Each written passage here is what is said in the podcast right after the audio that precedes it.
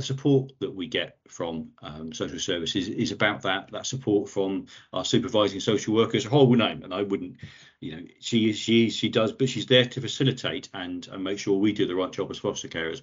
Um, and we built that relationship up over time because um, we have certain things we've got to do, whether it be record keeping or or finances or stuff like that. Um, but equally, they're there to give you a wealth of, of, advice and experience and dip into stuff and say, go and talk to this person, get that in, um, or help getting stuff that you want when you need it. Um, so they're there to make the placement as successful and as, as happy as it can be, um, and also guide you through the process because obviously not all placements are, are, are permanent placements.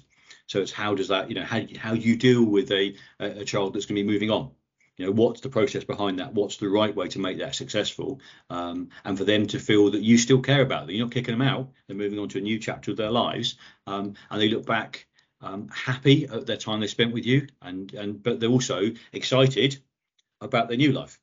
Um, and that's that's a trick. So, so you know so social workers it's their job. It's a tough job um, but it's it's something that they can they can really help you with. Um, and and when kids arrive as well um, you know, and I haven't experienced what that must be like to be moved around. And by the way, this is off you go, and here's your bags.